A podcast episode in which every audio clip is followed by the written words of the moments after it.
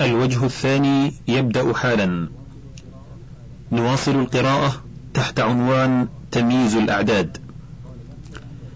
قال الأخفش لو ضممت ميم مئات فقلت مؤات كما في مؤون جازا وبعضهم يجعل نون مئين معتقب الإعراب كسنين كما يجيء في الجمع. وقال الأخفش هو فعلين في الأصل كغسلين فحذفت اللام فهو عنده مفرد وليس بشيء إذ لو كان مفردا لقيل لمئة واحدة مئين ولعله عنده اسم جمع وقال بعضهم هو فعيل كعصي فأبدلت الياء الأخيرة نونا وقوله وحاتم الطائي وهاب المئي عند الأخفش في الأصل المئين حذفت النون ضرورة وحكي عن يونس أنه مطروح الهاء كتمرة وتمر وليس بالمستقيم إذ القياس إذا مئي كمعي كما تقول في لثة لثي وفي ضبة ضبي. وقد قيل أصله مئي. كسرت الفاء كما قيل في شعير شعير وفي رغيف رغيف لكون العين حرف حلق يجيء في التصريف. ثم خفف لأجل القافية ومئي ككليب غير مسموع ففي هذا القول نظر. قوله ومميز أحد عشر إلى تسعة وتسعين منصوب مفرد أما نصبه فلتعذر الإضافة إليه. أما من أحد عشر إلى تسعة عشر فلكراهتهم أن تجعل ثلاثة أسماء كاسم واحد. فإن قلت فقد قالوا ثلاثة عشر زيد وخمسة عشرك. فجازت الإضافة إلا في اثني عشر كما مر في باب المركب. قيل ليس هذا مثله لأن المضاف إليه إذا كان مميزا فهو المقصود بالأول في المعنى. وإنما جيء به لبيانه فكأن الجميع كالشيء الواحد والمضاف إليه في نحو ثلاثة عشرك شيء آخر. وأما عشرون وأخواته فلأن النون ليست للجمع حقيقة حتى تحذف بل هي مشبهة بها. فإن قيل فقد يقال أرض زيد وكر عمر وهذه النون مثلها. قلت بل نون عشرون وأخواتها أبعد منها من نون الجمع لأن أرضون جمع أرض حقيقة وإن لم يكن قياسا. بخلاف عشرين وأخواتها فإنها ليست جمع عشر وثلاث وأربع لما مر في أول الباب. ولم تمكن الإضافة مع إثبات النون أيضا لمشابهتها لنون الجمع وربما جاء عشر درهم وأربع ثوب وهو قليل.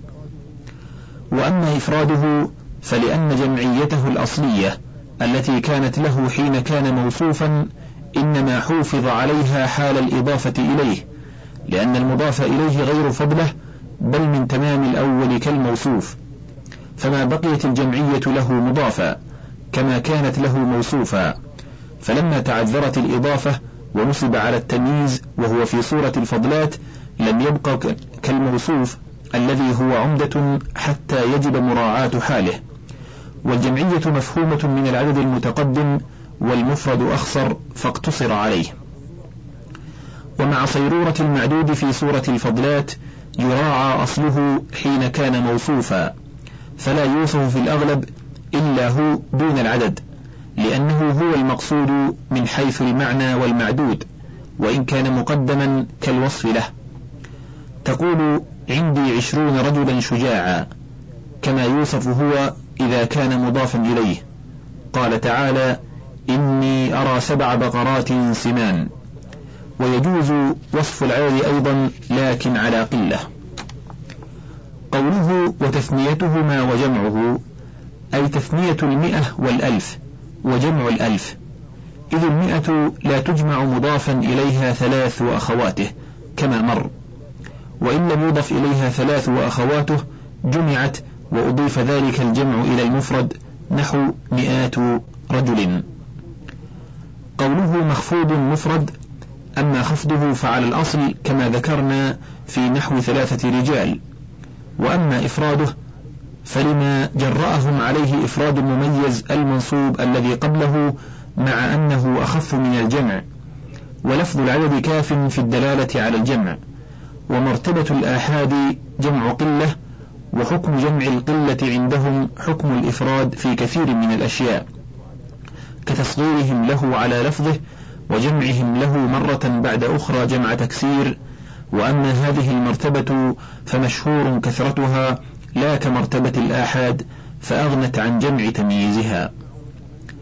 وقد يجمع مميز المئة نحو مئة رجال وقد يفرد منصوبا. قال إذا عاش الفتى مئتين عاما فقد ذهب اللذاذة والفتاء.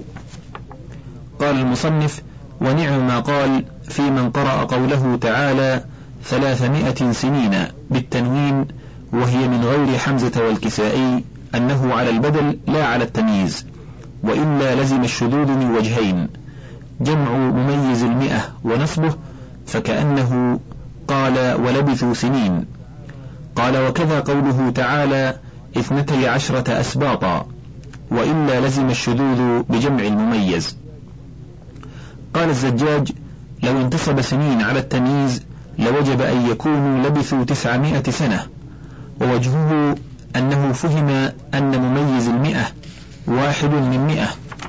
كقولك مئة رجل فرجل واحد من المئة. فلو كان سنين تمييزا لكان واحدا من ثلاثمائة وأقل السنين ثلاثة فكأنه قال ثلاثمائة ثلاث سنين فتكون تسعمائة. قال المصنف وهذا يطرد في قوله تعالى اثنتي عشرة أسباطا.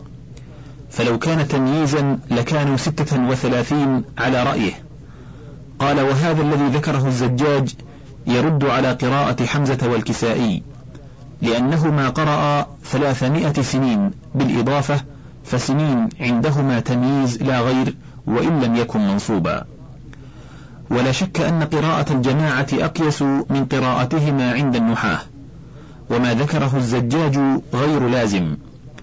وذلك لأن الذي ذكره مخصوص بأن يكون التمييز مفردا. أما إذا كان جمعا فالقصد فيه كالقصد في وقوع التمييز جمعا في نحو ثلاثة أثواب مع أن الأصل في الجميع الجمع وإنما عدل إلى المفرد لعلة كما تقدم. فإذا استعمل المميز جمعا استعمل على الأصل. وما قاله الزجاج إنما كان يلزم أن لو كان ما استعمل جمعا استعمل كما استعمل المفرد. أما إذا استعمل الجمع على أصله فيما وضع العدد له فلا. هذا آخر كلام المصنف. وإذا وصفت المميز جاز لك في الوصف اعتبار اللفظ والمعنى. نحو ثلاثون رجلا ظريفا وظرفاء ومائة رجل طويل وطوال.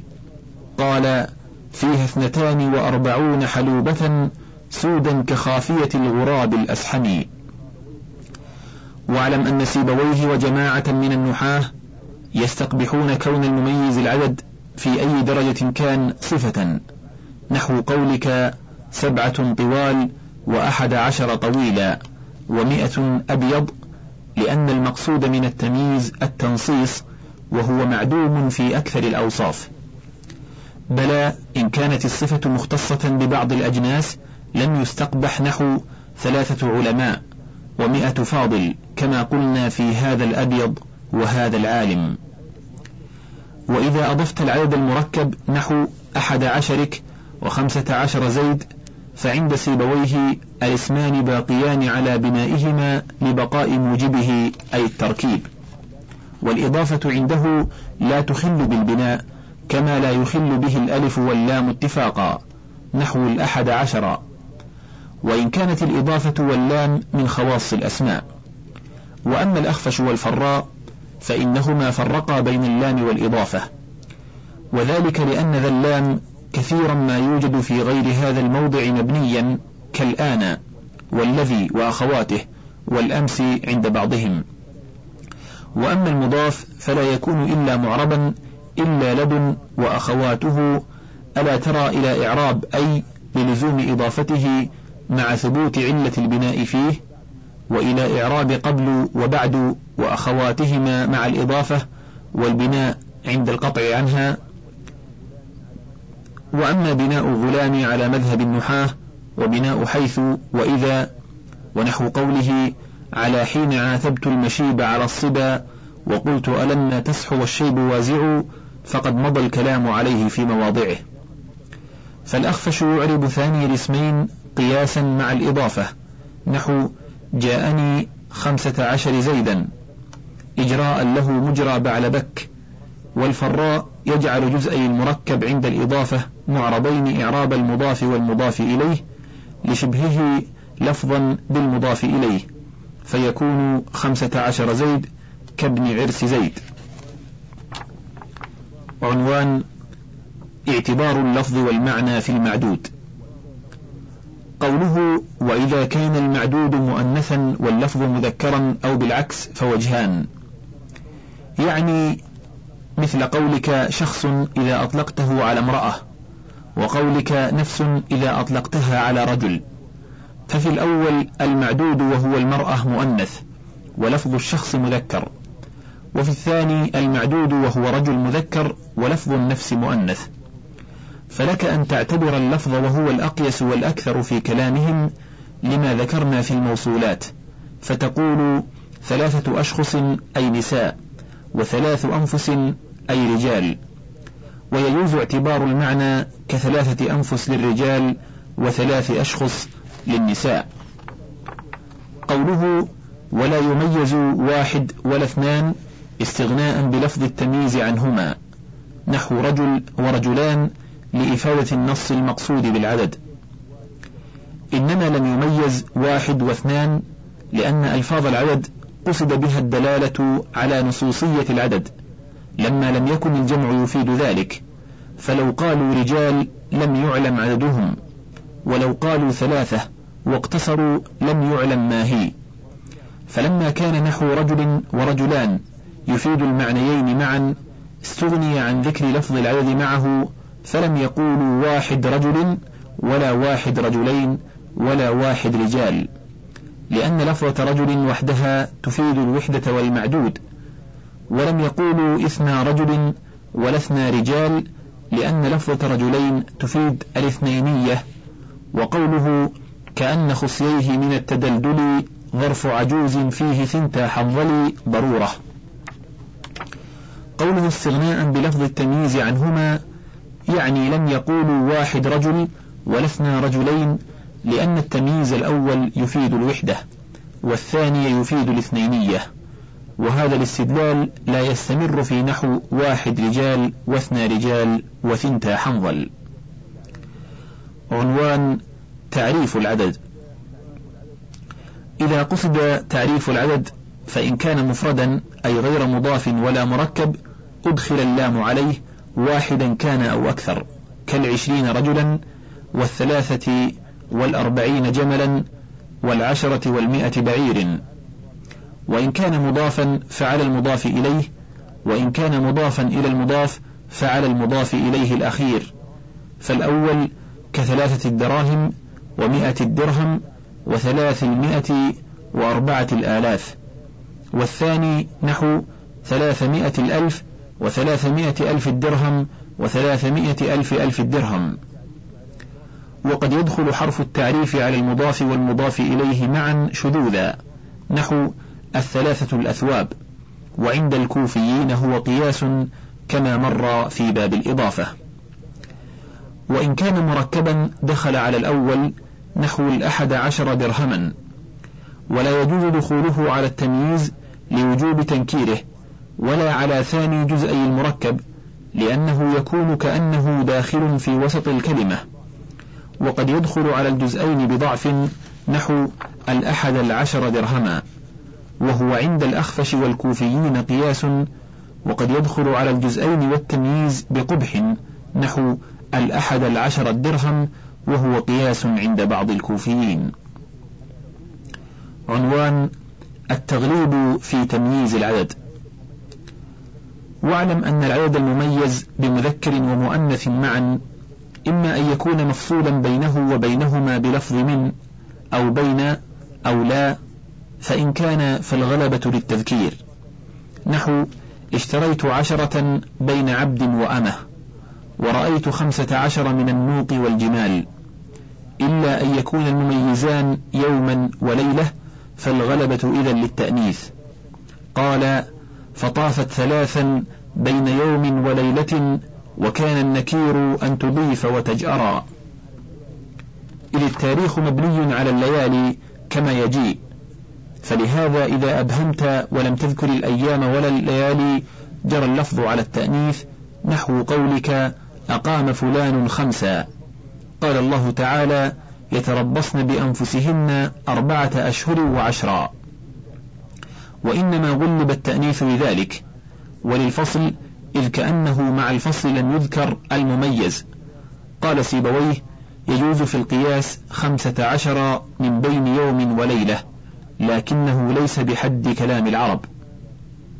وإن لم يفصل بينهما فإن كان العدد مضافا إلى المعدود فالغلبة للأسبق. نحو خمسة أعبد وآن وخمس آن وأعبد. إذ الإضافة إليه تفيد فضل اختصاص. وكذا في عدد عطف عطف عليه هذا المضاف نحو ثلاثة ومائة رجل وامرأة وثلاث وألف ناقة وجمل. وإن كان المعدود منصوبا على التمييز فإن كان المذكر من المميزين عاقلا سواء كان المؤنث عاقلا أو لا فالاعتبار بالمذكر. نحو خمسة عشر امرأة ورجلا. وخمسة وعشرون ناقة ورجلا لاحترام التذكير المقارن للعقل وإن لم يكن المذكر منهما عاقلا فالاعتبار بأسبقهما نحو ثلاثة عشر جملا وناقة وأربعة عشر بيتا وصفة وأربعة وعشرين يوما وليلة. هذا وإذا كان المميزان يوما وليلة نحو سرت أربعة عشر يوما وليلة فالمراد أربع عشرة ليلة وأربعة عشر يوما لأن مع الليالي أياما بعدتها ولا كذا نحو اشتريت عشرة بين عبد وأمه أو خمسة عشر جملا وناقة بل المعنى أن مجموع عدد الإماء والعبيد عشرة فبعض, فبعض العشرة عبيد وبعضها إماء ويجوز أن يتساويا فيكون خمسة عبيد وخمس إماء ويجوز أن يختلفا. والنكرة المضاف إليها بين في مثل هذا أي في موضع القسم يقصد بها الجنس. ولفظة بين مستعارة من الظرف المكاني. فقولك القوم بين رجل وامرأة أي ليسوا بخارجين من هذين القسمين ومن هذين الجنسين كما أن ما يكون بين الشيئين لا يكون خارجا من المكان المتوسط بينهما. عنوان كيفية التاريخ. واعلم أن الليل في تاريخ العرب مقدم على اليوم لأن السنين عندهم مبنية على الشهور القمرية وذلك لكون أكثرهم أهل البراري الذين يتعسر عليهم معرفة دخول الشهر إلا بالاستهلال. فإذا أبصروا الهلال عرفوا دخول الشهر. فأول الشهر عندهم الليل لأن الاستهلال يكون في أول الليل. فيقال في أول ليلة من الشهر كتب لأول ليلة منه أو لغرته أو لمهله أو لمستهله وفي اليوم الأول لليلة خلت.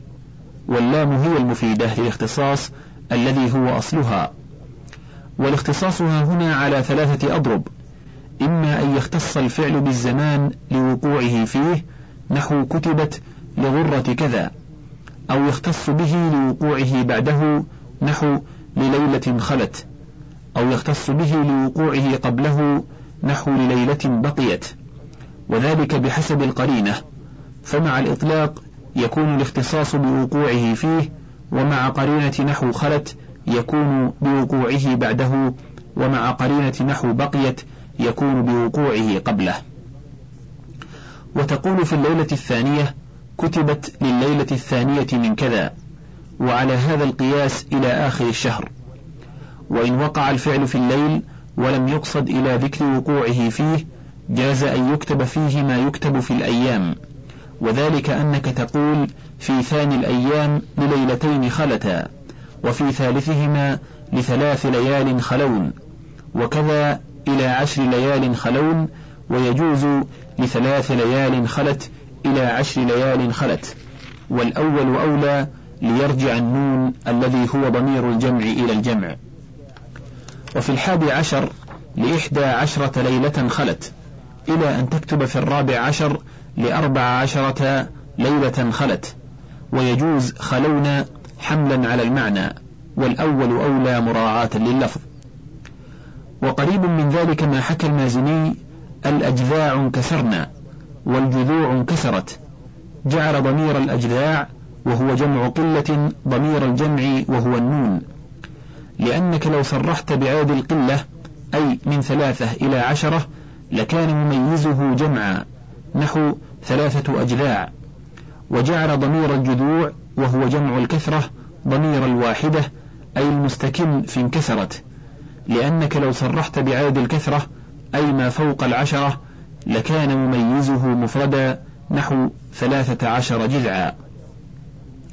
وتكتب في الخامس عشر للنصف من كذا وهو أولى من قولك لخمس عشرة ليلة خلت ومن قولك لخمس عشرة ليلة بقيت أو بقينا مع جوازهما أيضا. وذلك لأن الأول أخصر منهما. وفي السادس عشر لأربع عشرة ليلة بقيت أو بقينا كما قلنا وبعضهم يقول من الخامس عشر إلى الأخير إن بقيت لتجويز نقصان الشهر إلى أن تكتب في العشرين لعشر ليال بقينا وهو أولى من بقيت كما ذكرنا مع جوازه أيضا. إلى أن تكتب في الثامن والعشرين لليلتين بقية وفي التاسع والعشرين لليلة بقيت وفي الليلة الأخيرة لآخر ليلة منه أو سلخه أو انسلاخه وفي اليوم الأخير لآخر يوم من كذا أو سلخه أو انسلاخه. عنوان الاشتقاق من ألفاظ العدد. قوله وتقول للمفرد من المتعدد باعتبار تصييره الثاني والثانية إلى العاشر والعاشرة لا غير. وباعتبار حاله الأول والثاني والأولى والثانية إلى العاشر والعاشرة والحادي عشر والحادية عشرة والثاني عشر والثانية عشرة إلى التاسع عشر والتاسعة عشرة. ومن ثم قيل في الأول ثالث اثنين أي مصيرهما من ثلاثتهما. وفي الثاني ثالث ثلاثة أي أحدها. وتقول حادي عشر أحد عشر على الثاني خاصة وإن شئت حادي أحد عشر إلى تاسع تسعة عشر فتعرب. يعني بالمفرد الواحد وبالمتعدد المعدود. وقد تقدم أن جميع ألفاظ العدد كانت في الأصل لمجرد العدد كما في قولك ثلاثة نصف ستة. ثم استعملت في المعدودات كما في رجال ثلاثة وستة رجال.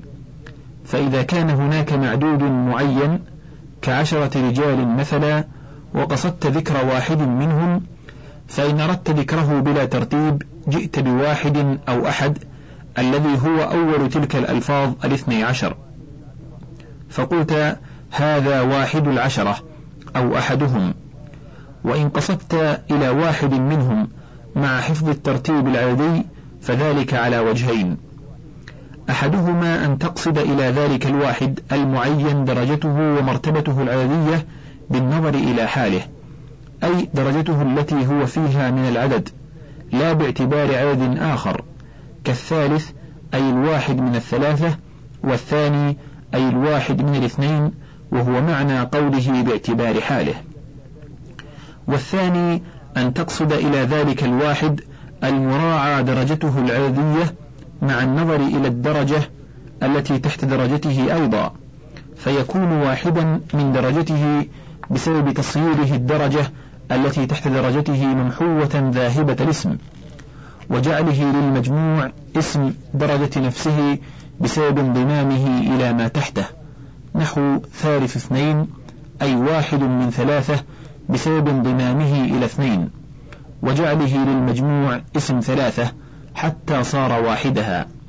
ومحوه عن المجموع اسم الاثنين فمعنى ثالث اثنين مصير اثنين ثلاثة بنفسه إذ صار اثنان معه ثلاثة وهذا معنى قوله باعتبار تصيره.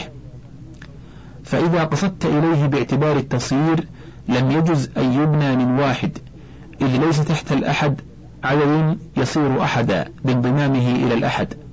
ويجوز أن يبنى من الاثنين نحو ثاني واحد أي مصير واحد اثنين بنفسه. فإذا جئت بعده بمفعول هذا المصير إما مجرورا أو منصوبا وجب أن يكون عددا أنقص من العدد المشتق منه هذا المصير بدرجة كرابع ثلاثة وخامس أربعة. ولا يجوز أن يكون أنقص بأكثر من درجة ولا أزيد بشيء إذ المعنى أنه صير مفعوله بانضمامه إليه على العدد المشتق هو منه وهذا المعنى لا يتم إلا في الناقص بدرجة فقط. وإذا نصبت به فإنما تنصب إذا كان بمعنى الحال أو الاستقبال لا بمعنى الماضي كما يجيء في اسم الفاعل والإضافة في هذا أكثر من النصب بخلاف سائر أسماء الفاعلين. فإنهما متساويان فيهما أو النصب أكثر. وإنما قل النصب ها هنا لأن الانفعال والتأثر في هذا المفعول غير ظاهر إلا بتأويل.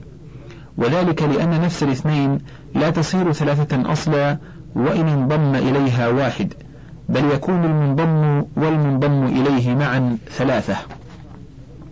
والتأويل أنه سقط عن المجموع الأول بانضمام ذلك الواحد اسم الاثنين وصار يطلق على المجموع الثاني اسم الثلاثة فكأنه صار المجموع الأول هو المجموع الثاني. فعلى هذا جاز بناء اسم الفاعل من الاثنين إلى العشرة إذ لكل منها فعل ومصدر نحو ثنيت الأحد ثنيا وثلثت الاثنين ثلثا وكذا ربعت الثلاثة إلى عشرت التسعة والمضارع من جميعها بكسر العين إلا ما لامه حرف حلق كأربع وأسبع وأتسع وكذا يكسر أيضا هذا على الأصل. وقد جاءت هذه الأفعال بهذه المصادر بشرط ضم العين في المضارع إلا ما لامه حرف حلق بمعنى آخر وهو قولهم ثلثت الرجل أي أخذت ثلث ماله. وكذا ربعته وخمسته إلى عشرته. وليس هذا المعنى مما نحن فيه ولا يجيء بهذا المعنى ثنيت الرجل إذ لا معنى له. ولا يتجاوز بهذين المعنيين العشرة. وأجاز سيبويه أن يتجاوز العشرة وما هو بمعنى التصير خلافا للأخفش والمازني والمبرد. قال أبو عبيدة تقول كانوا تسعة وعشرين فثلثتهم أي جعلتهم ثلاثين. وكانوا تسعة وثلاثين فربعتهم أي جعلتهم أربعين. وكذا إلى المئة. قال السرافي إن كثيرا من النحويين يمنعون من الاشتقاق بمعنى التصير فيما جاوز العشرة. وهذا هو القياس. قال ومنهم من يجيزه ويشتقه من لفظ النيف فيقول هذا هذا ثاني أحد عشر وثالث اثني عشر وينونه المبرد هذا لا يجوز لأن هذا الباب يجري مجرى الفاعل المأخوذ من الفعل. ونحن لا نقول ربعت ثلاثة عشر ولا أعلم أحدا حكاه. واعلم أنه إنما لم يجز الاشتقاق فوق العشرة بمعنى المصير وجاز بمعنى أحد نحو ثالث ثلاثة عشر لأن ما هو بمعنى الأحد في صورة اسم الفاعل وليس به معنى كحائط وكاهل. فلا بأس أن يبنى من أول جزئي المركب إذ لا يحتاج فيه إلى مصدر ولا فعل. وأما المصير فهو اسم فاعل حقيقة واسم الفاعل لا بد له من فعل ومصدر ولم يثبت فعل ولا مصدر مبنيان من العدد الذي فوق العشرة. والذي حكى أبو عبيدة إنما هو في العقود من عشرة إلى مئة كعشرين وثلاثين إلى تسعين فقط. وليس من المركب والمعطوف. والظاهر أن سيبويه قاس ما هو بمعنى المصير على ما هو بمعنى الأحد ولم يقل ذلك عن سماع فعلى ما قال يجوز فيه وجهان نحو رابع عشر ثلاثة عشر على بناء اسم الفاعل من أول جزئي المركب والإتيان بثانيهما كما هو ورابع ثلاثة عشر بحذف ثانيهما وإعراب أولهما لزوال التركيب. ولا يجوز ها هنا حذف أول جزئي المركب المضاف إليه لا على أن تركب رابع مع عشر الأخير فتبنيهما ولا على أن تضيف رابع إلى عشر فتعربه أي تعرب رابع للالتباس برابع عشر بمعنى الأحد كما يجي. انتهى الشريط الثالث عشر من القسم الثاني من شرح الكافية وله بقية على الشريط الرابع عشر.